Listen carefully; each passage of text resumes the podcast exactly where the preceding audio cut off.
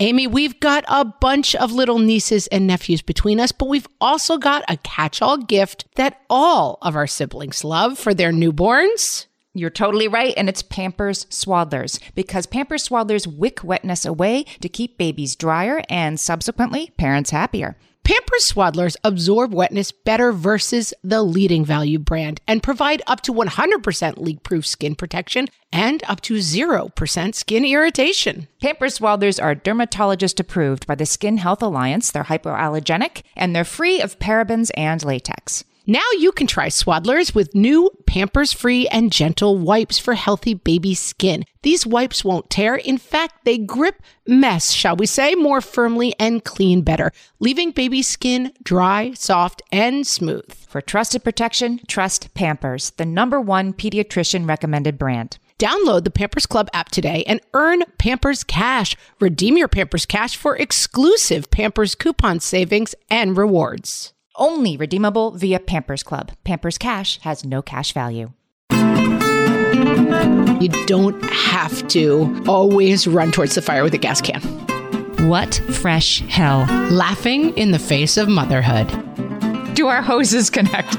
With Margaret Ables and Amy Wilson. Like I was too embarrassed for myself to be reading it. A podcast that solves today's parenting dilemmas so you don't have to. Look what I can do.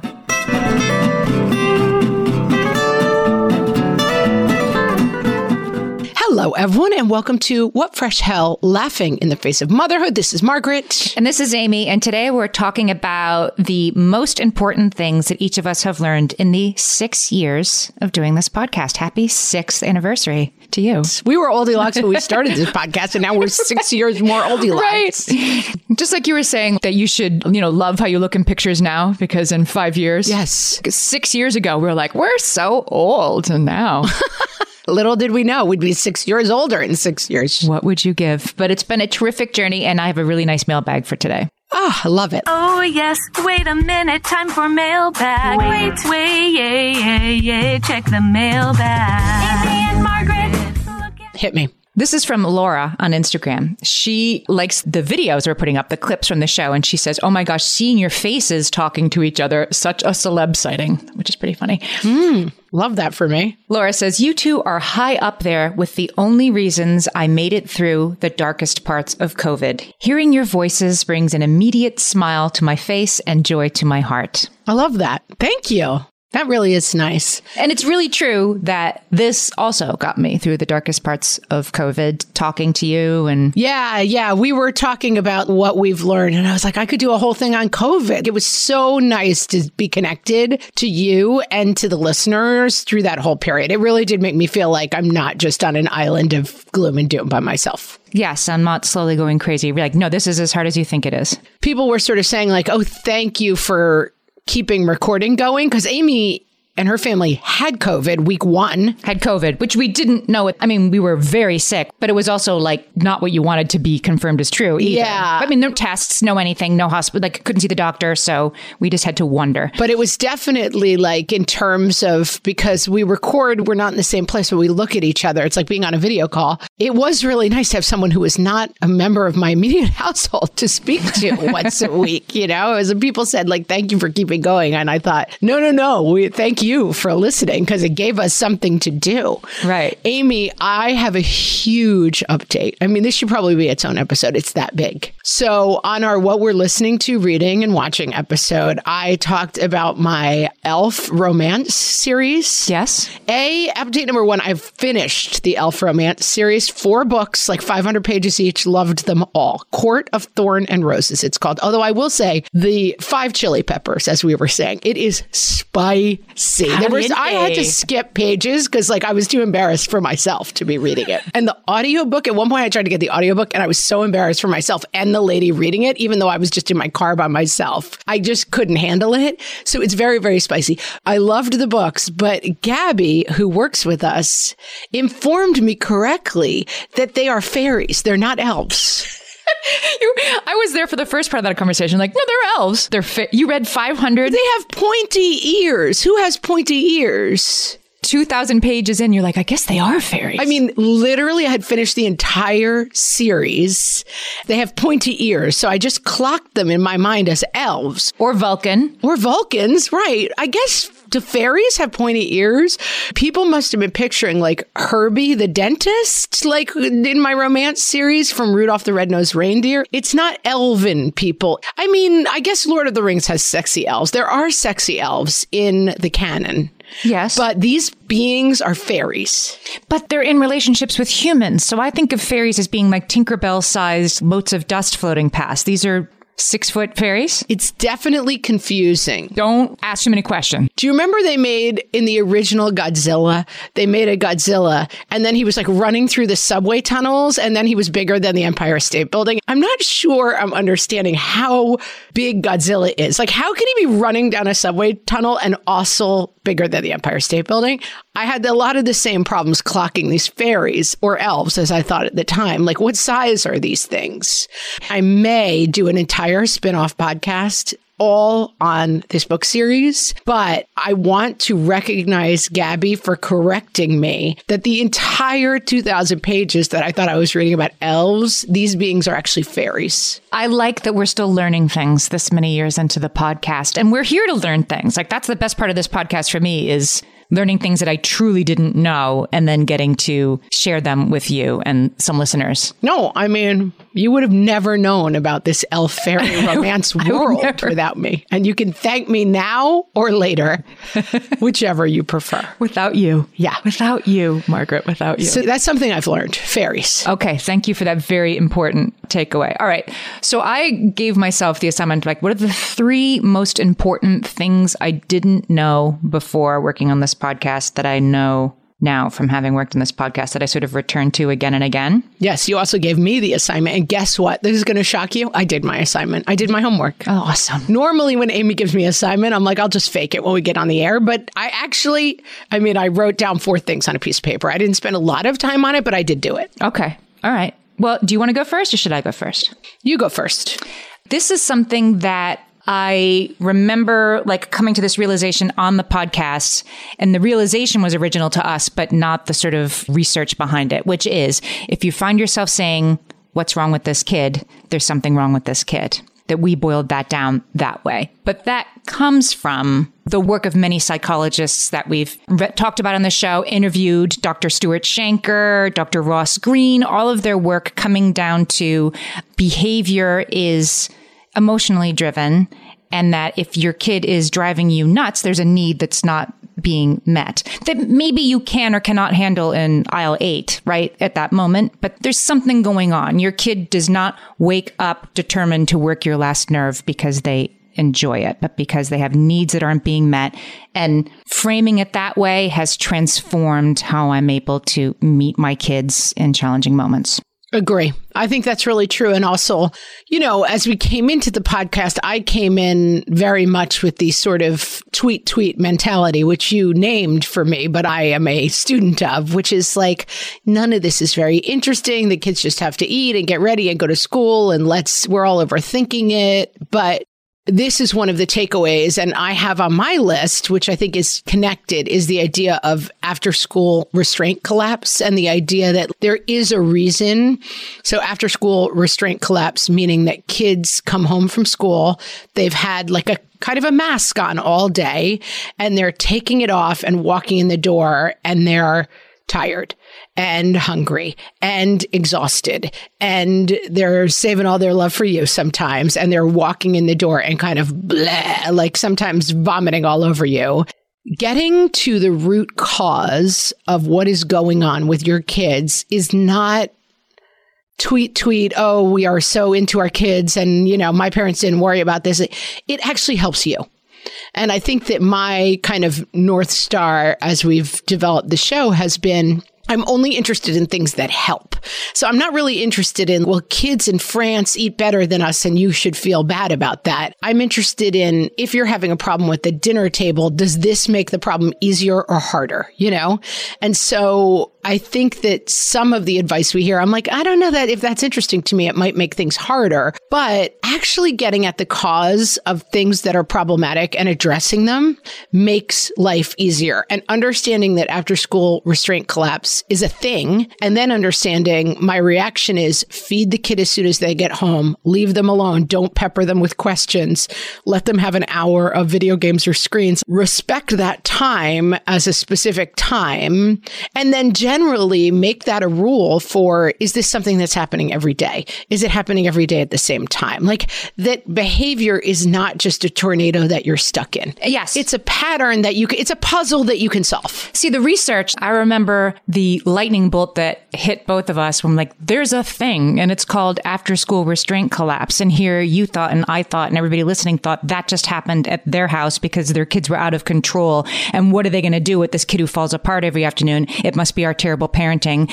This must be something I have to course correct lest they be an adult who is unable to cope with life. Like, no, this is a thing.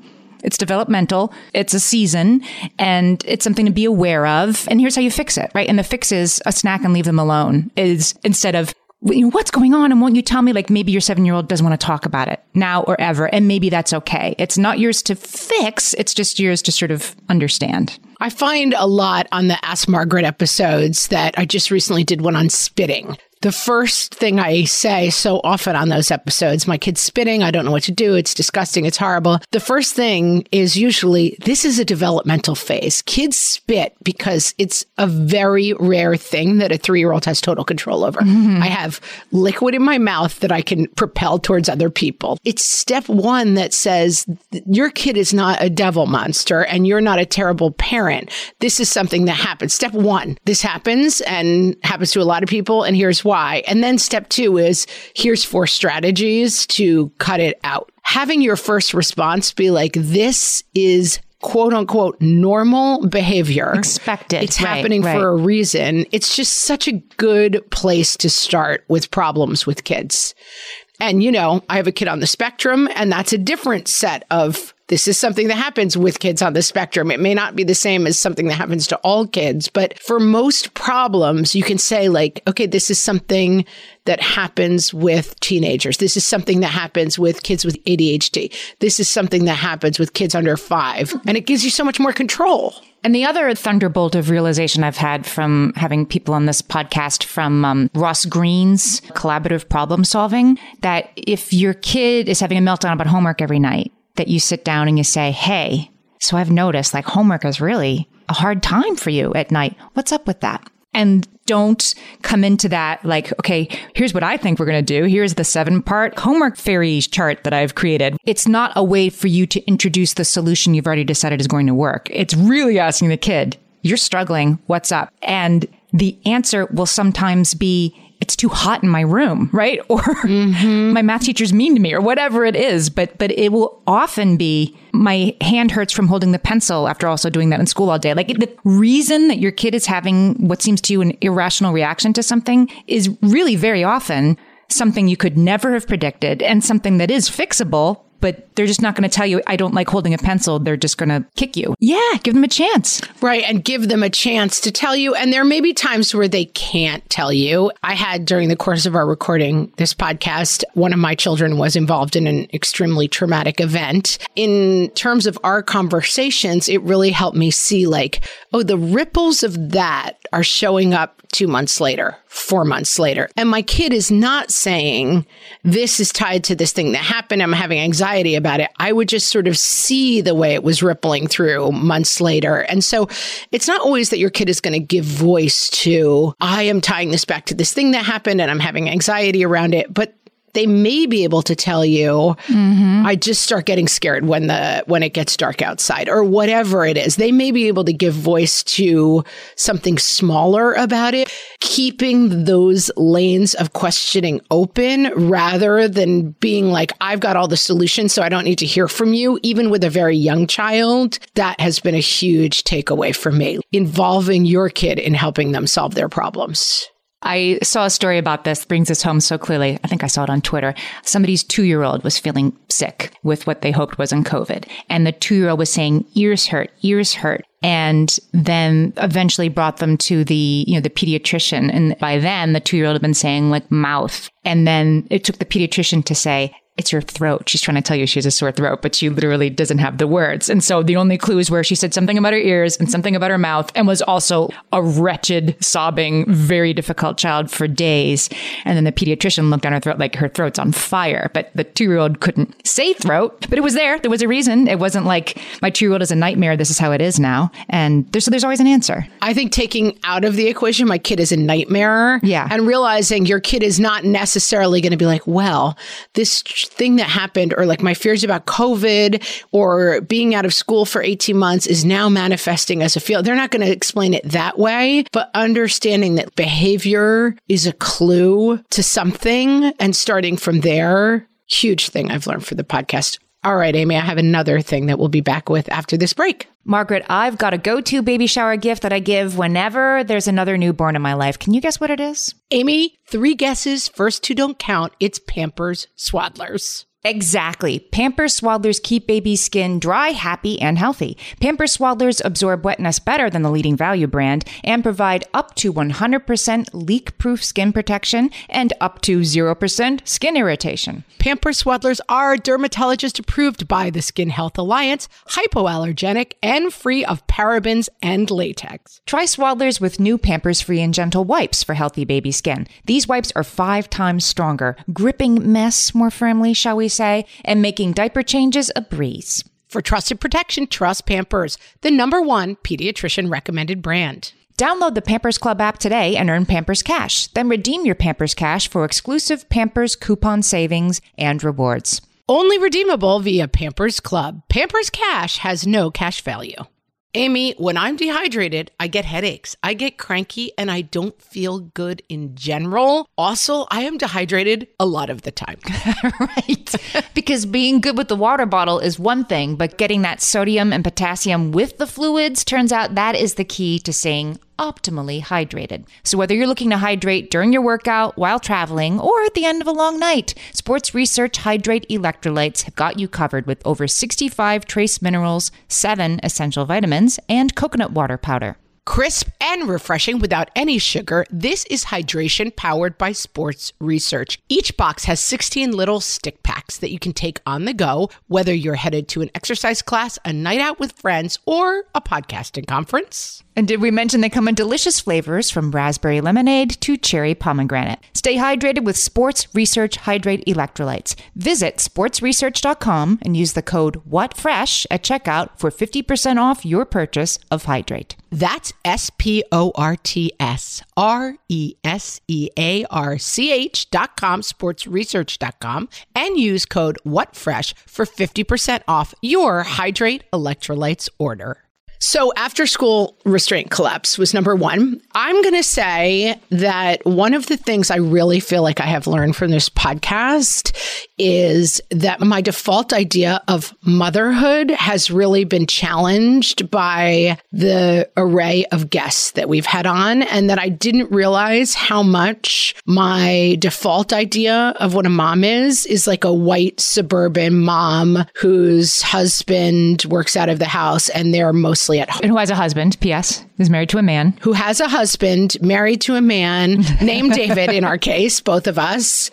And really just hearing from a hugely diverse group of moms with a really diverse group of kids with different needs and just really trying and challenging and stretching myself to say, when I picture a mom, I'm picturing more than just myself. I was just talking to Helena Andrews Dyer about this. She wrote a book called The Mamas, and it's about her as a black mom joining a mostly white mothers group. We'll put a link to the interview in the show notes. I also have a kid who is on the spectrum. I think often, like, if I didn't have that kid, I would think, like, well, kids behave Y if you do X. And that any default you have as a person, as a mom, as a parent, as a friend, I think it's just so interesting. And it's been such a gift to have a, an ability to check in with that. Well, you know, all kids will X if you do Y. As it turns out, kids are really different and moms are really different and they have different starting points and different set points. And what may be challenging for you is easy for another mom. What may be easy for you is challenging for other moms. That reminds me of when we had KC Davis on the show. And I sort of understood for the first time that, I mean, you and I are different in many ways. And I'm extremely orderly and organized and like neat surroundings and that kind of thing. And that's not as important to you. But I find that easy. You to like to be that organized and have things be that neat is really stressful. And I'm like to have things not be that organized and neat is really stressful. And neither is wrong. Both are true and it's morally neutral. So you need to have a home and surroundings that work for you.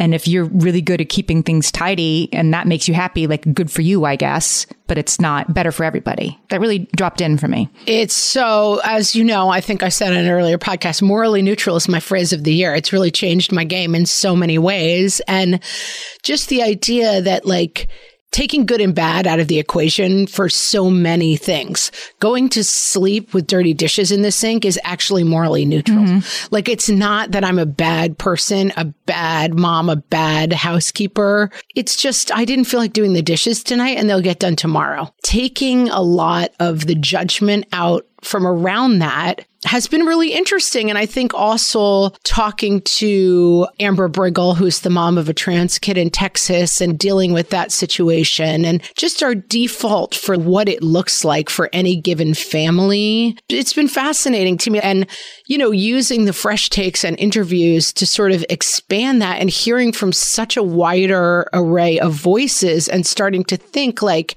if your kids, you know, picture a mom as only the two of us, that's a limited view of motherhood. How do you expand your idea about motherhood and how do you expand your idea about other people and yourself? Sometimes it's been kind of challenging and I've found it really interesting to do. It reminds me of that book Far from the Tree that we've talked about on this show before. I'll also put the link in the show notes for that one. It's a tome, but it's definitely worth getting through. And it's about what happens. Say, like, your child is blind, your child is transgender, your child is autistic, and you're not. It's based on the saying, the apple doesn't fall far from the tree, but of course, sometimes it does. And how do you parent somebody who's so different from you? And meeting different perspectives, it does help me parent my kids who are in some ways very much like me and in some ways very different from me. Like sometimes the coping strategies that I would suggest for a week with three tests or a tough time with a group of friends are not as useful to this other person who is different from me. And I think sometimes I can feel like, no, no, no, no, but it works for me. So therefore it must work for everybody. And just listen to me. Let me just say it again louder. Or let me just tell you 10 more times to do it the way I think you should do it. And you know what? And sometimes I am right. Sometimes they don't take my advice and they should have. And then sometimes they don't take my advice and it works out pretty well, actually. That having different perspectives helps me realize that even with my kids, it's possible for them to have a different perspective. And it is, I mean, there's a limit to how much you and I, as the people we are, can give voice to, right? You can't talk about every possible scenario. You know, the way you handle your spouse is very different if you're gay mom, a mom with a deployed spouse, a mom who is deployed. One of the things we've tried to do with the fresh takes is hear from a range of experiences. You may not hear your experience reflected in every person who's talking about their experiences and telling their story. But I've found it personally just super useful to think, what is my default? What do I believe it is to be a person, a mother, a wife, a woman, all of these things? And how am I able to challenge that idea by listening to other people and understanding that their default is different than my own. I think the operating systems are like wired into every person at the factory, and they're not. Everybody's operating system is wired completely differently. You're operating in a context that I don't understand, but I'm very interested in thinking about it. Okay. Our hoses. Do our hoses connect? Hoses. I'm going to convince you on my hose theory one of these days. Connecting hoses, people. Hoses in the face of motherhood. Yeah.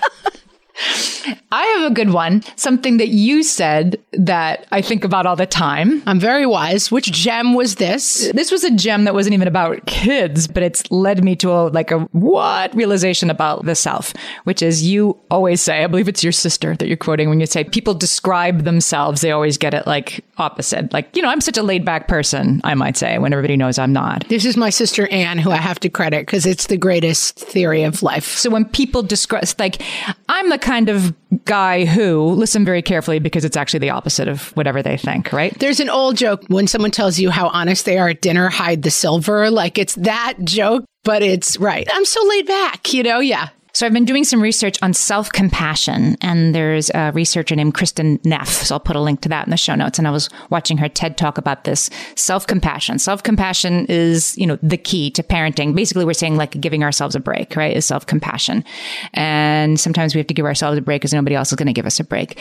But she argued that it is a psychological truth that we cannot see ourselves as accurately as we see other people. Yes. You know, we can see what other people's stuff have going on. We can read a person, you know, for better or worse. And, but we can't do that for ourselves. We're very, very bad at reading ourselves. So therefore, the stuff that we give ourselves a hard time about, if it was you, if it was a friend, if it was somebody else at school, you'd be like, well, of course you're not getting the dishes done. Your kid is sick, right? We can give other people a break. We can see other people's circumstances clearly. But when it's our own stuff, we bring so much, not just self judgment, but actual inaccuracy we don't see ourselves clearly. And so it gets in the way. So that's what I've learned. And I'm applying that to like a lot of things right now. Like, oh, that makes sense. Self compassion is hard because we're bad at understanding ourselves. Yeah. I had a therapist years and years ago say this to me and it made so much sense. She said, You're driving a car. And if I'm in the car, I can't tell how fast we're going. So it's my job to stand on the side and tell you how fast the car is going. If you're in a car, you can't feel the difference in speed as much as if you're standing still. If you didn't have an odometer in your car, it's very hard to know how fast you're going. And so often, yeah. You can tell if you're going 100 miles an hour or 5 miles an hour, but it's really hard to know the difference between like 30 and 50, you know? Yeah, think about how easy it is that like you were going 55 and you look down and you're going 75. It's like, oh, what happened? I, I didn't even notice, right? I was like lost in a thought and, and I'm going a little too fast. Right. So it's her job to sort of stand there with a radar gun and be like, this is what's actually happening, whether or not you can feel it. Remember when we had Dr. Becky on the show talking about good inside? And I remember asking her in that interview, like, so why don't we just do this though? Like, why don't we just like, her whole thing is like, your kid's good inside when he's struggling, which is kind of what we were talking about in the first part, right? You're good inside. Your spouse is good inside. And I sort of asked her, like, why don't we just think this? Why, like, why is it something you have to explain to us? Why don't we all just know and operate from that assumption? But we don't. And I think that's like another part of this that we need to remember that we're good inside and that we will bring a lot more gentleness to ourselves and our parenting. Right. And you've talked about this, right? Like negative confirmation bias. Your nervous system, much more valuable information is like wrong, danger, bad. That's the information your body needs to survive. Yes. Fine, calm, sunny, breezy is not necessary information for your nervous system because it's not you don't velcro it. Yeah yeah. doesn't need to keep you safe from that. All right amy let's take a break. I want to hear your next thing that you've learned Margaret, I've been at the research again, looking into metabolic health and more importantly, metabolic flexibility, which turns out is the key to improved energy levels, better sleep, better fitness, all the things. And I found out about all this because we got a chance to try Lumen, the first handheld device that helps you manage your metabolic health. Lumen works when you breathe into it. If you do that first thing in the morning or after a workout, Lumen measures your metabolism by measuring the amount of carbon dioxide in your breath. It's science, people. That lets you see exactly what's going on in your body in real time. Then you use Lumen's app to get tailored guidance to improve your sleep, your nutrition, even stress management. If you're interested in figuring out the effects of different sorts of foods on your body, Lumen is a really cool way to see what's actually happening as your body burns fuel sources. If you want to take the next step in improving your health, go to lumen.me and use fresh to get $100 off your lumen. That is L U M E N dot M E. Lumen.me and use the code FRESH at checkout for $100 off. Thank you, Lumen, for sponsoring this episode.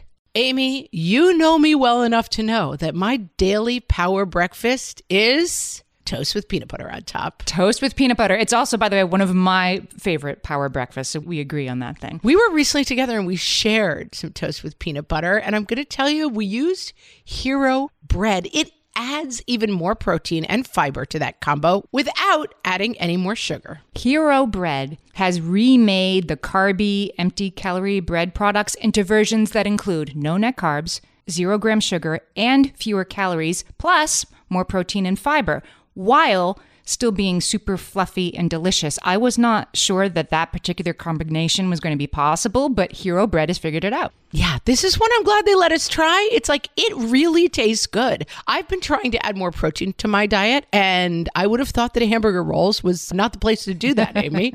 but all of Hero Bread's products, from rolls to tortillas to croissants, we please, offer protein and fiber, zero to one grams of net carbs, and zero grams of sugar. Start your Hero Bread bundle on their website and get 10% off your order. Go to hero.co and use the code motherhood at checkout. I like this bread, people. It's H E R O dot C O and code motherhood for 10% off your order of Hero Bread. Your second child is here, and it might be time to adjust your expectations. First child. We shall eat only organic foods, which I will lovingly hand blend. Second child. Is a six month old too little to gnaw on a McDonald's french fry? First child. Screens? Are you insane? Don't you know Steve Jobs didn't let his own children have iPads until they were six? Second child. Okay, let me prop you up in the bumbo to watch Dora the Explorer, and then maybe I can grab my first shower of the week. First child. Oh no, I could never leave my precious child. Second child. Honey, if you don't book me a sitter and get me out of here this week, I am going to lose my mind. First child. We will maintain a rigorous nap schedule from which I shall never veer. Second child. The baby's asleep. Everyone lie down. Now! This could be our only chance. Move, people! Move! This has been your guide to adjusting your expectations after a second child from the What Fresh Hell podcast.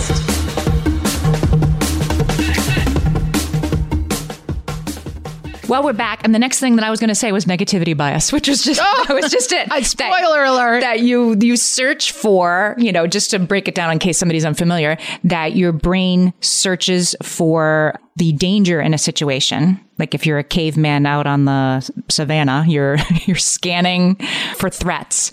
And so our brains are still like that. We sort of scan for threats, things that are unsafe, bad things, and they are more sticky. So you think about, you know, the one time that your spouse was short with you instead of the five times that he wasn't. And you kind of store those. And so you can, through work and meditation, decide to notice the yellow card, decide to notice the positive things. You can retrain your brain a little bit around this stuff. And it's sort of like self compassion, but I feel like this one is maybe more others focused. Yeah, because it's more, we talk about my kid got a note home, I caught you being good. And it was like you noticed your desk mate didn't have a pencil and you gave them one, whatever. But that is something that I think I've actually worked on and it's actually made my life better. KJ Dell'Antonia said when she was talking on how to be a happier parent on the podcast, we wanted kids. We wanted that. We sought this experience out, most of us. And so happiness in this relationship should be a real goal of ours. And one of the ways that I come to that is here's what you're doing right. It doesn't, I mean, I yell at my kids all the time. Last night at dinner, they were all like screaming memes at each other. I went nuts and kind of said, We're going to have a dinner and I cooked all this food and now it doesn't mean every night I'm like, I got you being good again. Got you being good. Just awesome. Like, it's not what's happening in my house.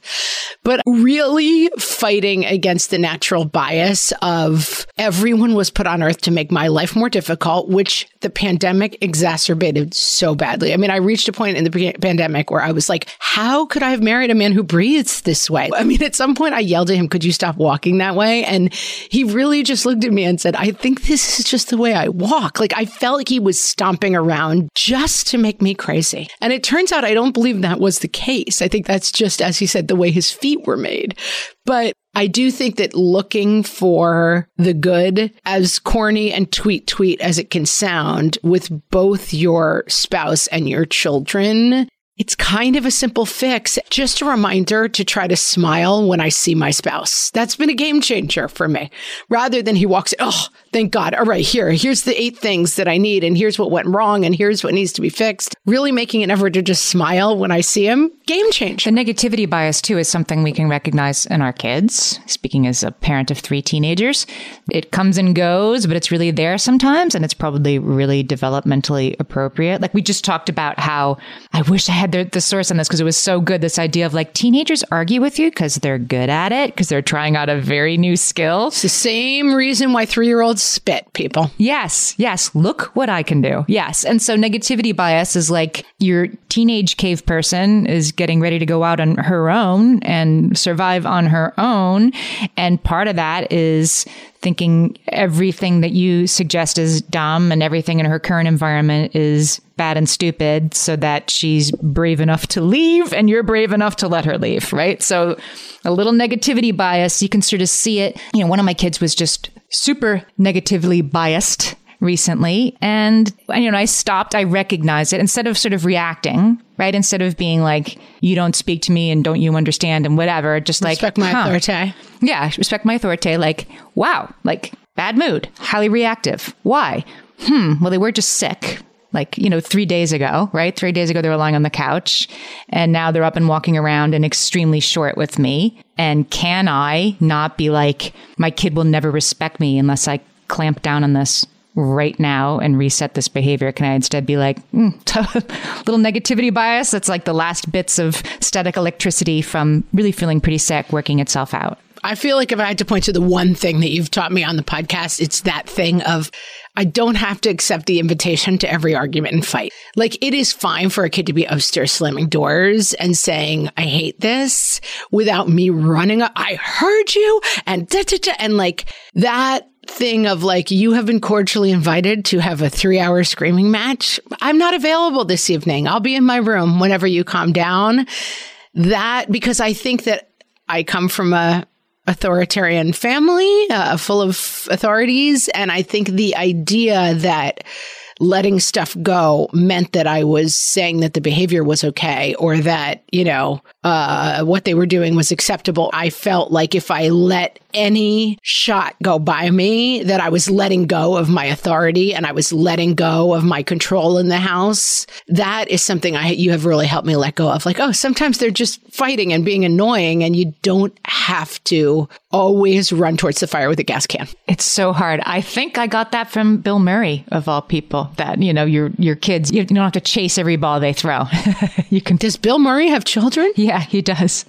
I'm not even sure if that was from an actual interview or from his performance in Lost in Translation, but I believe that one was from an actual interview. Ah, don't chase every ball they throw. That's a great way to. Yeah, Lost in Translation, his character has a, adult children and explains to Scarlett Johansson's character how much you just love these people that they're just the coolest people you know are your grown kids. And i remember that giving me such comfort when my kids were little. This whole idea that like this is something else we've talked a lot about in this show that it isn't like well they're only little once 18 years of saturdays and then just loneliness and sadness on the other side. So do it while you can. And that's so not true. Having a kid who's out of the house, my relationship with him has been deepened and widened and of course I miss him, but he has a lot more to say to me than when he lived at my house. He's having a life experience now, and that life with adult kids can be a great reward, not just a sad thing that happens after they leave you. Amy, I know you're the researcher on this podcast, but I had to Google. Bill Murray has six children. That shocks me. I don't know why I would have thought he was like a confirmed bachelor with no kids, but six children. God bless the guy.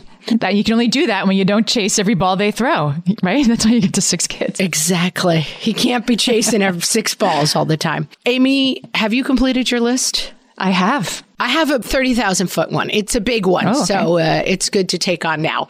One of the biggest things I've learned from the podcast is that life is long and that my career, I started out as a comedian wanting to be like a Tina Fey. You know, wanting to be a movie star and, and write stuff and win Oscars and host Oscars and all of that stuff. And Amy and I have known each other since college for people who don't know Amy, I stole Amy. She was a college friend of my sister's, but we didn't come up together. We reconnected uh, later in life. Yes. To do the podcast. And both of us had careers before this that I would say we both thought were going to be our careers, right? You as an actress and myself as a writer.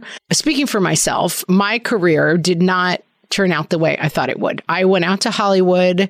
You know, I did a bunch of stuff. I was on the road. I did comedy. I got signed by the biggest agent in Hollywood. It was going to be all, you know, rock stars and parties. And I was shooting for the stars. And I just, bad timing, whatever different things happened, it never really fell into place for me. And then I was involved in an accident with my then boyfriend. We got married, started having kids, and I kind of felt like, okay, I guess that didn't work out, my career. And then it wasn't until my 40s that we found this podcast. And it's just been such a nice thing and gift to happen at this phase of my life. If I could have designed my life, and I did try, I would have in a million years never written this chapter. And I'm just like so happy to be doing this show. I feel like it provides useful information to people. It's super fun to do. It's becoming, you know, more and more of a business and a actual career in that, you know, ideally a career pays you some money at some point. So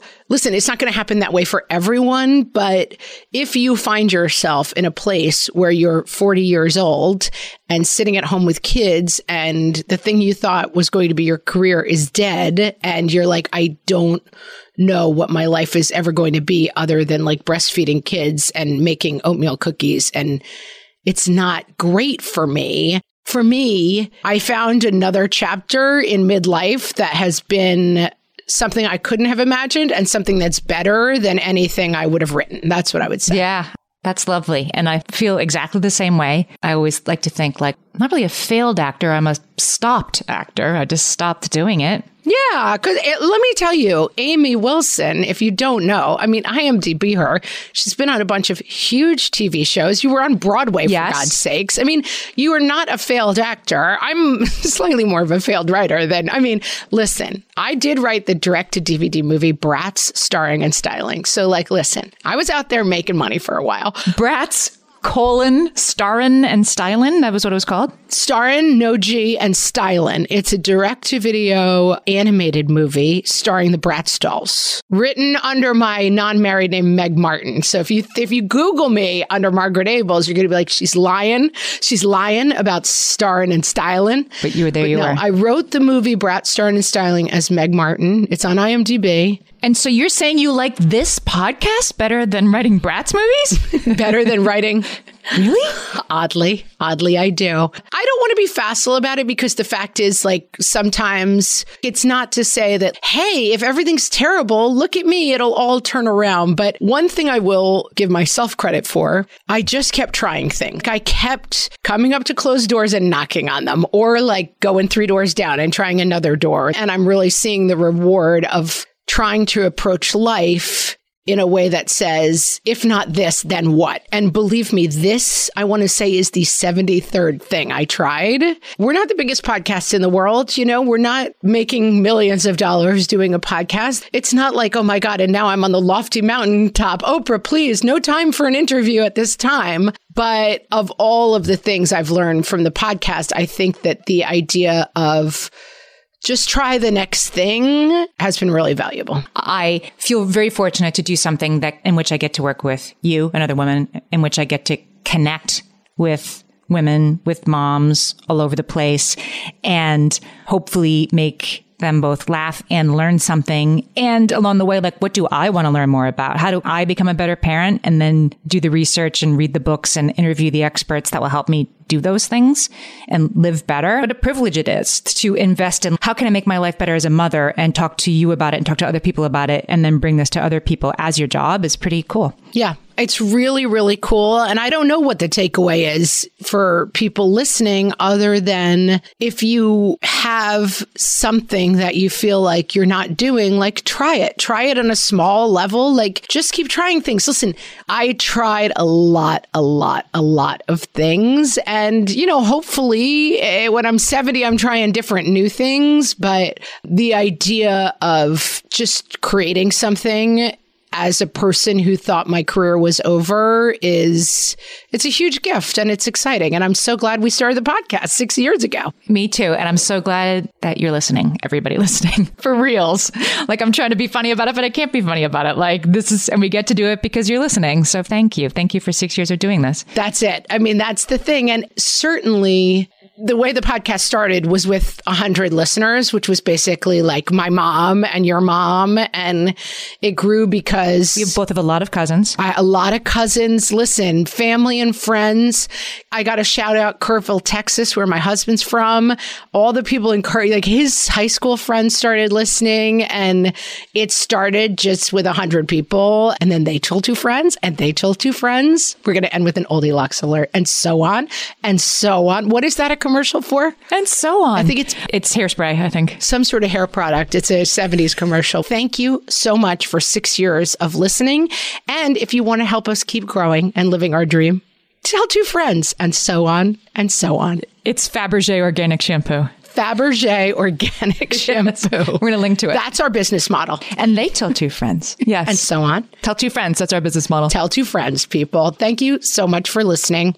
Happy sixth anniversary, Amy. Happy sixth. Happy sixth. What is the sixth anniversary? Is it like paper or? Oh, I don't know. Let's see. Look it up. Do a little research, please. It's iron. Oh, the iron anniversary. The sixth anniversary gift is iron. I present you these. I don't know what to get you. Iron microphone. iron throne? I don't know. An iron? I don't, yeah. Or an iron. I'll give you an iron. No, no, no, thank you.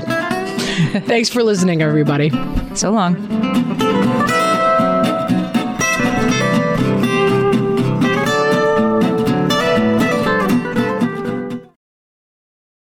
Hey there, I'm Debbie Reber, the founder of Tilt Parenting and the author of the book Differently Wired. The mission of Tilt is to change the way neurodivergence, whether that's having a learning disability, having ADHD, being gifted, autistic, or some combination of all of the above, is perceived and experienced so differently wired kids and the parents like us raising them can truly thrive. On the Tilt Parenting podcast, I get to talk with authors, therapists, educators, and parenting experts who are committed to this mission. I ask the questions my listeners are most curious about when it comes to supporting our kids. And in turn, my guests share strategies for challenges, out of the box ideas for navigating school, best practices for therapies, tips for advocating, and so many thoughtful insights on what it really takes to help our kids grow up feeling seen and respected so they can create awesome lives for themselves. I know that raising a differently wired kid can feel overwhelming and isolating, but I promise you, you are not alone, and it can feel so much better. If you're on this parenting journey, come listen to Tilt Parenting. Together, we can shift this paradigm and show up for our exceptional kids with hope, possibility, and joy. Well, hey there, busy mama. Are you looking for ways to make your life easier, your home less chaotic, and at the same time add more joy to your life? My name is Deanna Yates, and I'm the host of Wanna Be Clutter Free, a podcast all about letting go of the stuff we don't need in our lives so that we can focus on what truly matters. Don't worry, I'm not going to tell you to throw it all away or make you feel guilty about keeping something you love, no matter how many other people don't quite understand it. But I will give you practical and, more importantly, actionable advice so that you can make progress right away. And you won't just hear it from me, there are amazing guests too. It's like having your bestie in your pocket telling you it's okay to let go of the things that are not serving you and your family in a totally non judgmental way. So join me over on the podcast where we can work on progress over perfection for those of us that want to be clutter free.